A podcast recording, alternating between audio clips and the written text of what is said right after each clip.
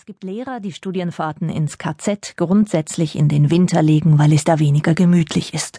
Sie suchen Wege, um ihre Schüler mit dem Thema Nationalsozialismus überhaupt noch zu erreichen, denn der historische Abstand wird größer und für viele junge Leute hat die Nazizeit keine besondere Bedeutung mehr, erst recht, wenn ihre Familie nach Deutschland eingewandert ist. Was sollten Schüler heute im Fach Geschichte über den Nationalsozialismus lernen? Wie kann man ihr Interesse wecken? Wie muss der Unterricht verändert werden? Waldemar Stanicek ist Geschichtslehrer in Stuttgart an der Realschule Ostheim. Herr Stanicek, wenn Sie mit Ihren Neunt- und Zehntklässlern ins Konzentrationslager Struthof bei Straßburg fahren oder nach Ulm ins Schutzhaftlager auf den oberen Kuhberg, fahren Sie da auch im Winter? Ja, immer. Das hat äh, eigentlich eher einen praktischen Grund wenn wir im Winter dahin gehen. Also jetzt speziell im November ist da viel weniger los als im Sommer.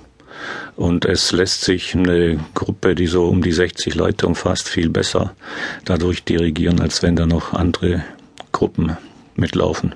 Also es hat eher praktische Gründe. Natürlich, man will die Emotionalität sich auch ansprechen, aber ich bild mir nicht ein, irgendwie das Gefühl vermitteln zu können. So haben sich damals die Menschen gefühlt, als sie hier auf dem Appellplatz standen. Ist die Atmosphäre im Winter denn eine andere als im Sommer? Ja, A, deswegen, weil weniger Schulklassen da sind. Und auf der anderen Seite, sogar am Strutthof, das ist schon beeindruckend, am Fuße des Donau zu stehen, auf dem Appellplatz und es ist windig und kalt.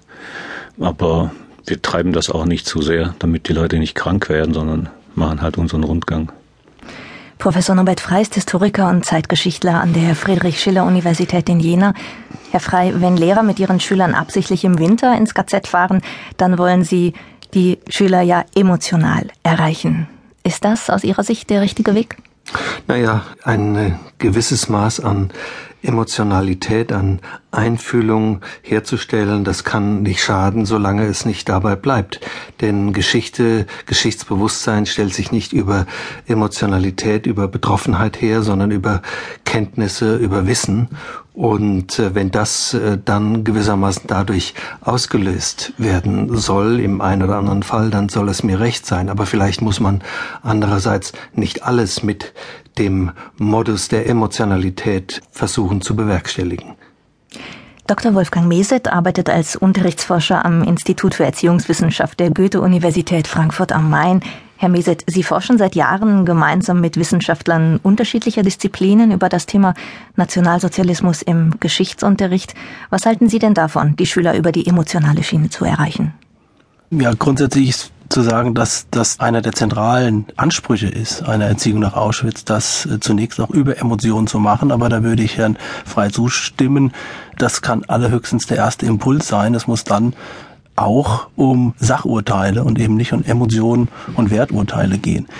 Das Interessante daran ist allerdings, wenn Herr Stanitzek sagt, das ist im in einem ehemaligen KZ anders zu bewerkstelligen oder anders zu ermöglichen als im Geschichtsunterricht. Da müssen wir feststellen, dass im Geschichtsunterricht das Evozieren von Emotionen empirisch betrachtet eine sehr unwahrscheinliche, unwahrscheinliches Phänomen ist, weil die Schülerinnen und Schüler dort als Schüler angesprochen werden und über ihre Kognition, über Fachwissen, über Faktenwissen agieren und es gar nicht möchten, zu sehr Emotion zu zeigen. Allein schon deswegen, weil die anderen Schülerinnen und Schüler sie dann als ganze Person wahrnehmen. Also das äh, stellen wir fest, dass es einen großen Unterschied macht, ob wir im Geschichtsunterricht, im Ethikunterricht, im Religionsunterricht, in der Schule das Thema verhandeln oder in einer Gedenkstätte zum Beispiel. Herr Stanitze, können Sie uns vielleicht mal ganz praktisch schildern, wie das abläuft, wenn Sie mit einer Schulklasse zum Konzentrationslager Struthof fahren?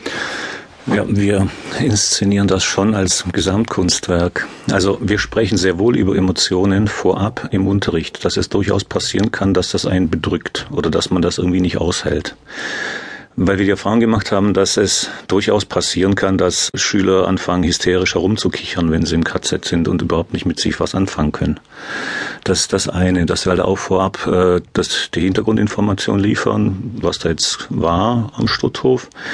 Und dann fahren wir mit dem Bus bis Rottau und in Rottau machen wir einen Stopp. Das ist so ungefähr fünf Fahrminuten vom KZ entfernt. Da werden erstmal die Kaugummis rausgepackt, die Handys ausgemacht, das Festspann eingestellt und so weiter. Und wir erzählen dann den Schülern auf der Fahrt zum Strutthof hinauf, wie sich wohl die Menschen gefühlt haben könnten, aus einer Welt herausgerissen zu werden, die ihnen bekannt war, in eine Welt, die sie ja noch nie vorher so auch nicht aus Schilderung kannten.